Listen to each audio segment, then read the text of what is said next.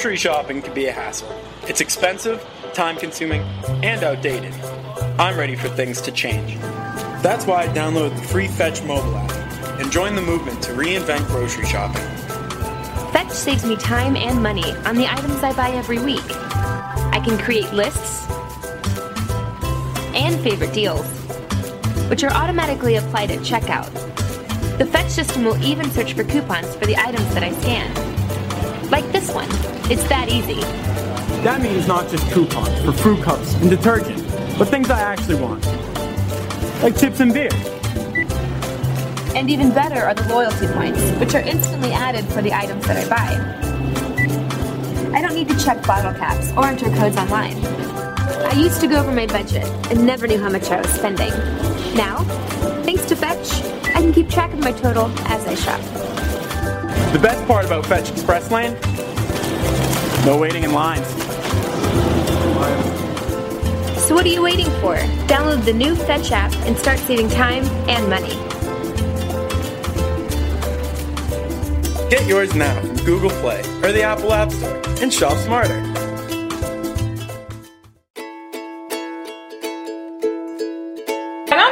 Today with a very special guest. Her name is Ann Allen. She's a grief recovery specialist and she's also a Reiki master. How are you doing today, Ann? I'm doing great, thank you, dear. How are you doing? Doing well. I know that your expertise is greatly needed today because so much is going on with COVID 19. Death and things are just going crazy. So, I would like to just start off talking about grief with you and loss and what they are and how they can impact the listeners' lives.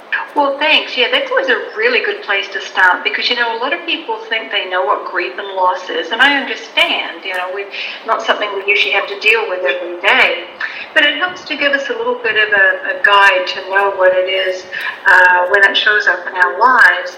So if we look at grief itself being the normal and natural emotional reaction any loss that's significant to us. And I'm going to say that again any loss that's significant to us. That's really important because a lot of us will not acknowledge uh, grief when it shows up in our lives because we might be trying to run away from it or just not dealing with it.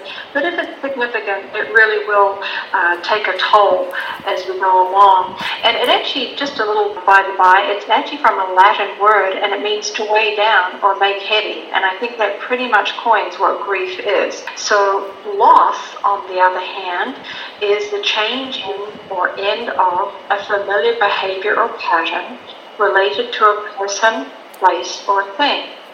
Now, that's a very long winded way of saying anytime we have change in our lives, uh, anytime there's any change of identity, location, moving, job, finances, anything like that, that we're used to having a routine or a pattern around and it's significant to us, we're going to grieve. And you know, there's over 42 different types of losses that we can actually have in our lives. So a little bit more than a nutshell, but that's what grief and loss really are. And there's many, many definitions, but I just find these two very, very helpful for people to wrap their heads around. Right. I know that a lot of people right now are going through divorce. Again, because of COVID 19, being stuck in the house with your significant other every single day, and then people begin to argue. So let's kind of chat about that a little bit. How divorce yeah. is seen as a loss. Absolutely. I don't know as far as the stats are concerned, but I've, I've done a little bit of research myself as to what's happening, and I know that during the COVID, surprisingly, um, divorce rates have gone down a little bit, but they're still out there and alive and healthy, unfortunately, for some people. A lot of times when we're faced to stay in a, in a situation and, and meet our fears and and all of the things that aren't necessarily going well in our lives head on, such as in COVID, it's like looking in a mirror. So it's very, very, it's, it's placed a lot of stress and strain on a lot of marriages and a lot of relationships too. Mm-hmm. And I would like to just take a moment and acknowledge the people who aren't in a formal relationship per se as such as a marriage, there are many people who are in a committed relationship that they've been in just as long as 30, 40, 50, 60 years. So I think we have to bear them in mind as well um, and take them into account when we talk about people ending a union, whether it be formalized, legal, or otherwise. Uh, so what I found, and, and you can sure confirm or deny this for me, but I'm seeing that there's approximately 2,400 divorces a day. Is that right? Does that sound right to you? Mm, I believe it. yeah. Well, you know, it's a good indicator. That's about one every 36 seconds. Can you believe that? And then if we're looking at approximately how many people die each day in this country, we're looking about 7,452 people, and that's mm. one person every 12 seconds. Mm. Now, why am I comparing the two? Well, first of all, I don't like to compare losses and I don't like to compare stats, but it's very important to get a grip on this because we're talking about almost half the number of people who die each day uh, getting divorced each day. That's kind of mind blowing to me. Here's a really interesting thing, and this is this really helps us to, get an understanding of why grief and loss can show up in, in divorce and marriages. First marriages are more likely to go for about 41% of the time. Second marriages end in divorce 60% of the time. You'll notice it's getting higher. And third marriages end in 73% of the time. So every time we get married, our chances of divorce goes up. Now, if we look at that, why do you think that might be? Why do you think our divorce rate goes up as we enter into another marriage? Personally, I feel like if you didn't get it right the first time, the chances of you getting it right the second time are going to be slim to none. Woohoo! As you keep making the same mistakes. You got it exactly because see, look, here's the thing. I, I've done this for over 13 years now, and I've, I've worked with so many people, and I had so many people who come to me, and they, they've been told all of these crazy things by well-meaning people that, that keep them stuck, really stuck. They're carrying all the baggage from previous relationships with them.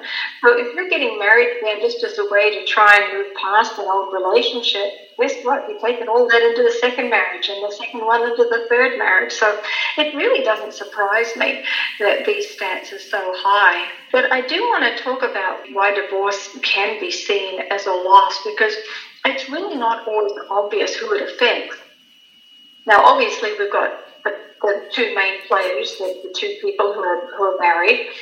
Uh, and then if they have children, then of course children are definitely going to be affected more so than, than people ever really realize. And then we also have to think about not just the children, but who are the children's friends? Who do the children go to for daycare? Do they go to grandparents? Do they go to a, you know a special daycare center?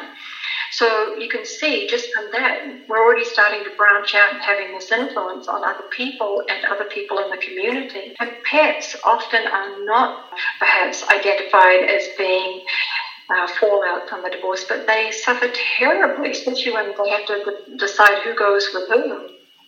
And then, of course, we have the inevitable family and the family holidays, you know, who goes to Thanksgiving, who goes to Christmas, New Year, etc., etc. And then you have not only the family at these holidays, but you have other friends and relatives as well. And then we get to the friends. And now you have maybe friends that were formed before the divorce, so it would be natural that you would go back to that friendship. Or maybe you have friends that you formed during the marriage, and now you have to decide who who's going to be with whom. Is it going to be awkward? Is it going to be difficult? Well, now you can see that, that all of these little ripples in that pond keep going out further and further. And now let's look at the workplace. How does it affect the workplace? Most people, because they have unresolved grief, don't do well in the workplace. Mm-hmm. And I'm going to give you a staggering statistic here, really staggering. In 2003, the Grief Index identified that loss in production in this country due to grief was how much? Do you think you can guess? I mean, just just throw out a number. See if you can guess. A billion? Keep going, girl. Keep going. so it, this was in 2003, mind you, so what, nearly 18 years ago. This was from the Grief Index. The amount of production that is hampered by unresolved grief, and that's in, whether it's death, loss, divorce, etc. It's 75 billion with a B wow. dollars. Mm. Yeah, and now it's over 100 billion dollars now. That's just our lost revenue because we're showing up every day to the workplace or whatever it might be, and we're just not coping. We don't know how to move forward from this loss. We don't know how to deal with divorce because, as you can see, there are so many things, so many, so many little tentacles that go out from the main players that can really affect our lives significantly. So basically, people really need to learn life skills and how to cope with loss, and it's not something we're normally taken, you know, away to a class to show how to do that. And one of the sad things is we're often slapped with a label. You know, we're often given, oh, so you're a divorcee. Oh, okay, yes, well, you've had a divorce. And we keep hearing that word over and over again. And unfortunately, when we get that label, it then becomes an identity for us, and we can often get stuck in it, and that just causes more suffering, isolation, and pain. Mm. And then there's the inevitable comparing of the losses of, uh, oh, yeah, I know what that's like when I had a divorce. Well, you know, do you really? Do you know what the other person is feeling? How can you possibly say you know how somebody else is feeling? Mm. Just because most people don't have a good divorce a lot of people assume it's the worst. Now, I am probably one of the most luckiest people ever. I've been divorced twice in my life, and I have tell you, both of my divorces went so well, and I'm so grateful. We actually sat down and drank some champagne and toasted and split up. We didn't even need a lawyer. You know, we just did it all. It was just so amicable. We just decided who got what. So, you know, I'm an exception to the rule. I understand that. But my point is, most people aren't. And there's often by the time we get to the date of divorce, there are so many things unresolved, so many things that haven't been finished, so many things that haven't been fixed, so many things we haven't been able to say in a safe place. So we're taking all of that and we're taking it into another relationship. Hmm. So how can it not be doomed?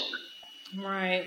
Is I know that you mentioned that a lot of times labels, people talking about you can keep you stuck. What are some other things that you believe keep people stuck in relationships? When people are hurting, we want to make them feel better, right? Mm-hmm. It's the first thing that we often want to do. It's like we just want to take their hurt away because most humans are compassionate and kind. And so you'll find people will say things, well meaning things, like, oh, yeah, you know, I'm, I'm going to try and take the pain away and I'll, I'll give them a little bit of hope at the same time.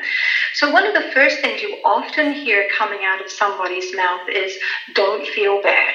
Now, I just say to people, well, why not? Your heart is probably broken. But you know, this is so ingrained in us as children. It's something that goes back till the time when we were children well. And it's usually one of the first things that people say to us, don't feel bad. But you can't help but not feel bad. So when you're feeling bad and someone's telling you not to feel bad, you often end up thinking there's something wrong with you. And that's why people will get this, this annoying verbiage that I wish we could just strike out of the dictionaries when they say, I'm broken. It's like, no, you're not broken, but your heart probably is. Mm-hmm. So don't feel bad.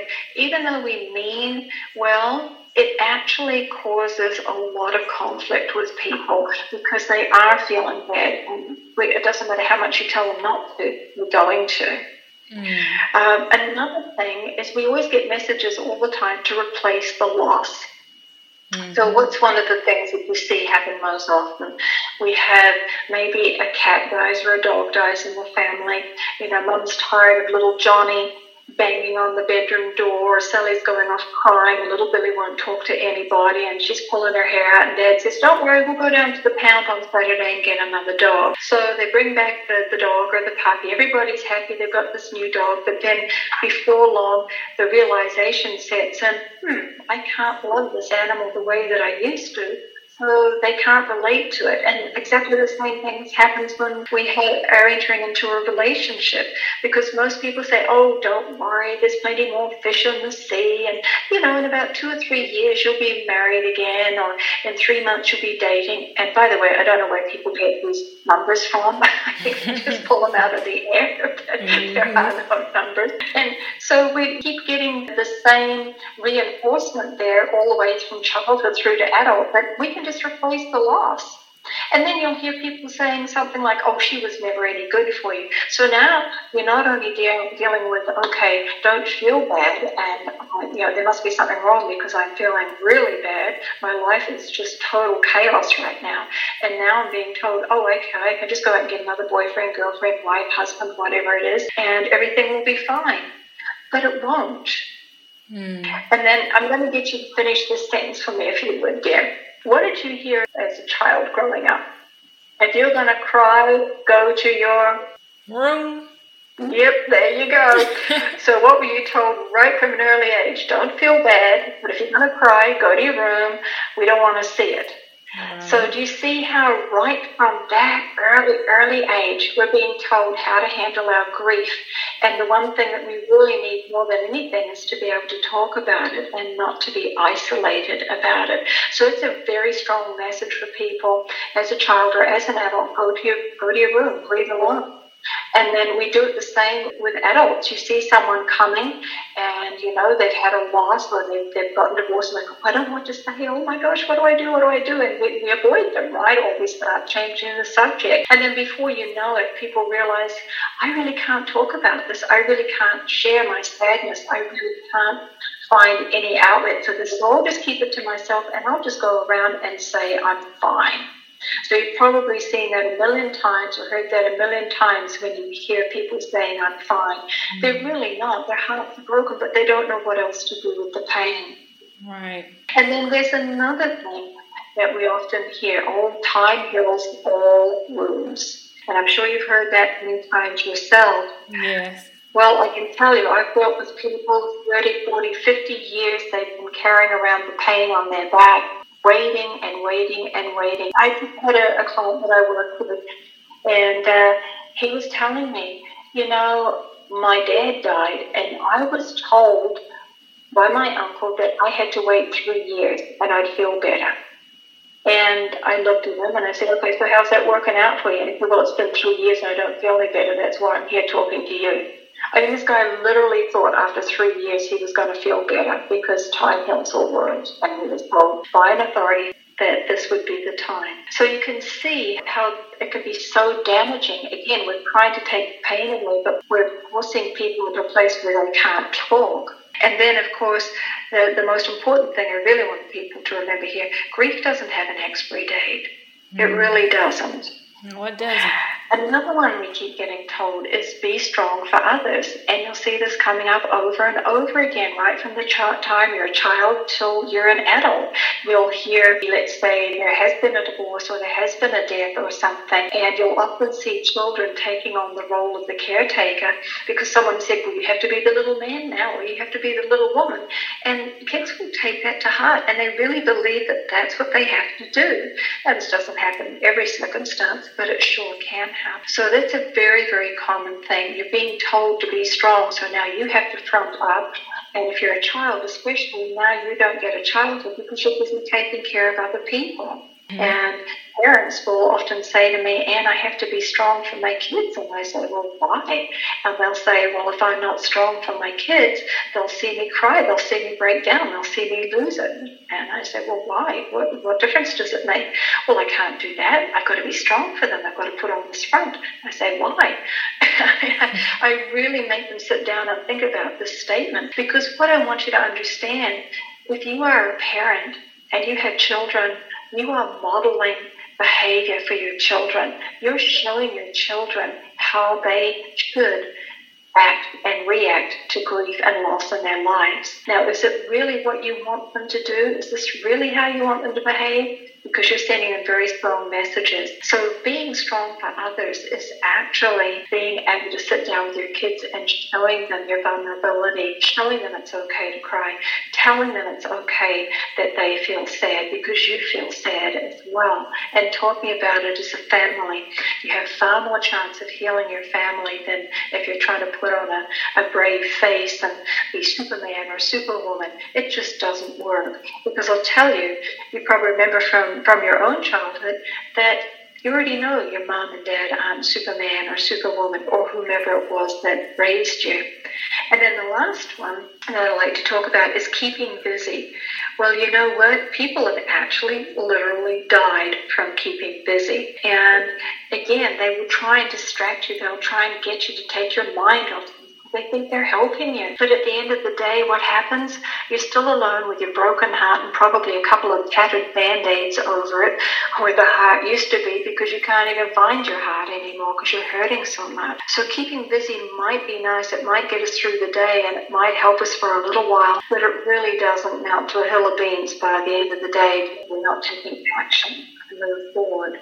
Mm-hmm. Everything you said is so true. And I know that people who are listening to us right now, they're dealing with so many different issues. Everything from housing, losing homes, jobs that are gone, spouses that may have passed away, children who have died. So, then what are some good things that you can tell them that will allow them to help themselves through these times? Thank you. That, that's really a wonderful question to ask. And I really like to remind people you're human. Please, just remember you're a human. First of all, please, please don't consider yourself as broken. You're not. You're grieving. Your heart is probably broken, or you're probably completely overwhelmed by a set of circumstances beyond your control. So meet yourself where you are you may have just had a recent loss. You could have had many losses. And here's something to consider too. Every time we have a major loss in our lives, it will have like a domino effect and it will actually trigger off all of the undelivered communications and the unresolved grief from previous losses. So just bear that in mind. Every time you have a loss, it can be multiple losses. So it might be just a recent loss, it could be many years ago, but either way, there would probably be a lot of pain if there are undelivered communications around that loss. And I want to just say briefly here what we're talking about are the different things that we wish could have been in the relationship, the better things, the more time we could have had, all of the unrealized hopes, dreams, and expectations around that relationship or that person, place, or thing. All of those things will come up for us as well. And then just be gentle with yourself. Please, just be gentle. No one's expecting you to solve this. No one's expecting you to wake up in the morning and suddenly be miraculously fine. You're not going to be. You're going to be going through pain. You're going to be going through suffering. But most importantly, you can't take that pain away unless you actually do something, you actually take some action. Mm-hmm. And then be very realistic. Be very, very realistic. You know, is this loss preventing you from fully showing up and engaging in your life? Is it stopping you from enjoying your life? Is it stopping others from being able to live their lives around you? And do you need help? Those are the things I really want people to be thinking about and really taking to heart and, and seeing if they fit with them. Well, this has been wonderful. How can they get in contact with you if they're interested in more information? I'm kind of old fashioned. I like to just pick up the phone and talk with people. So my phone number is 360 mm-hmm. 721 3433. And they can also go to my website, Heal Your Grief, healyourlife.com and they can see there that there's a 30 minute free consultation. They can uh, schedule a time to talk with me, see where they need some help in their lives, get from there. Sounds wonderful. What I'll do is put your phone number and your website address in the description box below so that they have your contact information. I thoroughly enjoyed this interview. It was just wonderful. And I know that anyone who decides to utilize your services, they're going to really benefit from the information that you're presenting. I can feel the energy even in the conversation, the healing well, coming kind through. I get kind of passionate. I get kind of passionate about it because I, I, I get to see, when I get to see people getting back into their lives again, to have some purpose and hope again, it makes me so happy It's not therapy. And that's what I love because it's a totally different way of looking at things that people have maybe never even thought about before. And it's it's always so successful. So it makes me really happy to be able to help people and to offer this to them.